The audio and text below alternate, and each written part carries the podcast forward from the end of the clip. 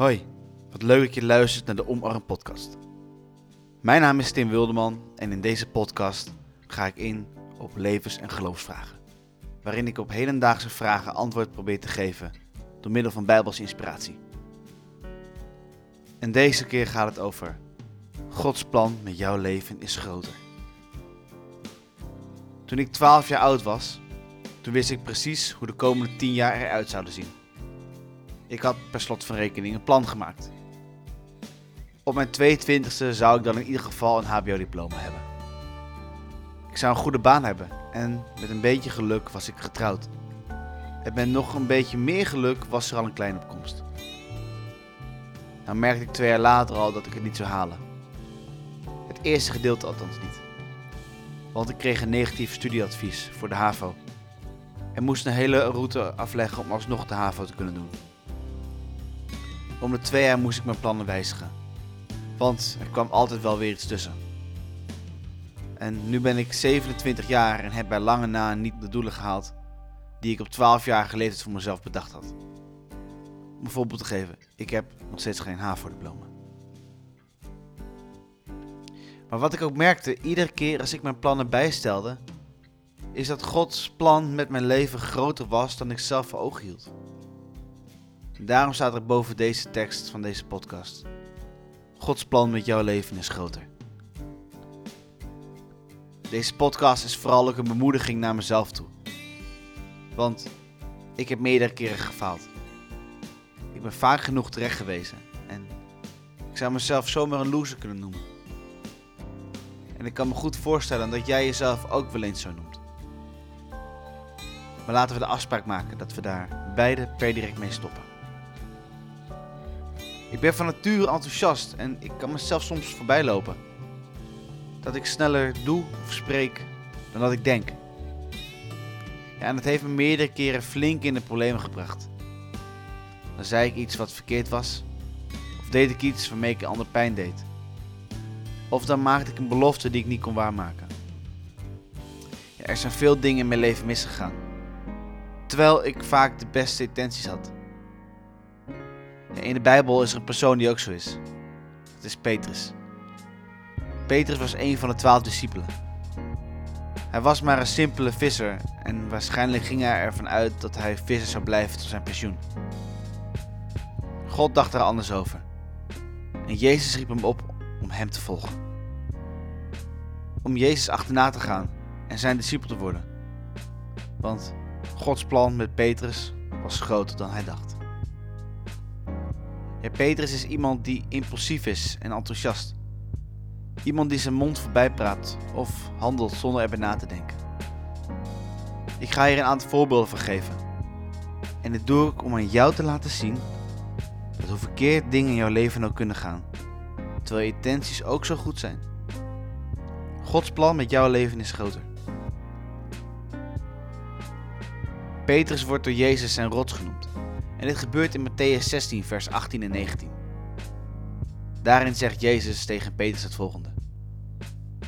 En ik zeg je, jij bent Petrus, de rots waarop ik mijn kerk zal bouwen.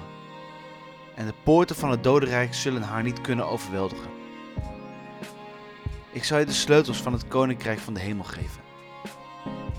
En al wat je op aarde bindend verklaart, zal ook in de hemel bindend zijn. En al wat je op aarde ontbindt, zal ook in de hemel ontbonden zijn. Hoe geweldig is het als iemand dat tegen je zegt? En hoe geweldig is het als je rabbi, de Zoon van God, Jezus Christus, dat tegen je zegt? Ja, ik zou rood worden als een tomaat van het blozen, maar me ook hoog verheven voelen. Misschien wel beter dan ik ben. En misschien deed Petrus het ook wel. Hierna zegt de Bijbel het volgende, een aantal versen verder. Vanaf die tijd begon Jezus zijn leerlingen, dus ook Petrus, duidelijk te maken dat hij naar Jeruzalem moest gaan en veel zou moeten lijden door toedoen van de oudsten, de hoge priesters en de schriftgeleerden. En dat hij gedood zou worden, maar op de derde dag uit de hemel zou worden opgewekt. Ja, en Petrus, die enthousiaste, impulsieve vriend van Jezus, die protesteert direct. Zonder na te denken zegt hij: Ja, God verhoede het, Heer. Dat zal zeker niet gebeuren. Waarna Jezus Petrus liefdevol terechtwijst. Want ook al zijn je ideeën nog zo goed bedoeld, Petrus, Gods plan met jouw leven is groter. Jezus zou namelijk moeten sterven, Petrus. Want als Jezus niet zou sterven aan het kruis en zou opstaan uit de dood, dan zouden we nu niet in de nabijheid van God de Vader, onze schepper, kunnen leven. Een tijdje later, tijdens het laatste avondmaal, komt de hoogmoedige, enthousiaste en impulsieve kant van Petrus weer naar boven. Jezus vertelt dat de discipelen bang zullen zijn wanneer Jezus wordt gearresteerd. Dit zegt Jezus omdat al eeuwen daarvoor was voorspeld. Waarop Petrus reageert met de woorden: Ja, misschien zal iedereen u in de steek laten, maar ik niet. Ja, hoe zou Petrus gekeken hebben? Deze scène werd de afgelopen tien jaar bij de Passion gespeeld. En ik zie Petrus voor me dat hij, zijn, dat hij zijn mond voorbij praat. Maar dat hij ook dacht van, ja jongens, op mij zal Jezus een kerk bouwen. Ik ben misschien wel de allerbeste van jullie allemaal. Waarop Jezus zegt dat Petrus Jezus drie keer zal verraden. En bij de Passion zien we dan altijd een verdrietige Petrus. Die zijn beste vriend heeft verraden. Maar zoals ik al zei, Gods plan met jouw leven is groter. Gods plan met Petrus en andere tien discipelen was groter. Ja, ik zeg nu tien, want Judas zou Jezus natuurlijk verraden. Want nu waren ze nog niet klaar om letterlijk in de voetstappen van Jezus te lopen. Jezus was een rabbi die de autoriteit van God heeft gekregen om mensen te genezen en Gods woorden te delen. En het geloof niet alleen in praktijk te brengen, maar door het geloof te zijn. En Jezus had de discipelen onder zijn hoede om hen voor te bereiden om te worden zoals Jezus. Maar voor de dood van Jezus waren ze er nog niet klaar voor om te zijn zoals Jezus. En toen Jezus uiteindelijk opstond uit de dood en in de tijd dat hij naar de hemel ging met hemelvaart, werden de discipelen echt voorbereid om te worden zoals Jezus. En toen de Heilige Geest kwam met Pinksteren, toen waren ze er echt klaar voor. Want misschien zag Petrus het toen nog niet. Toen hij zei dat hij Jezus niet in de steek zou laten. Maar Gods plan met jouw leven is groter, Petrus. Het laatste voorbeeld dat ik wil geven is toen Jezus gearresteerd werd. Petrus wilde zich verzetten en hij greep een zwaard en sloeg iemand zijn oor af.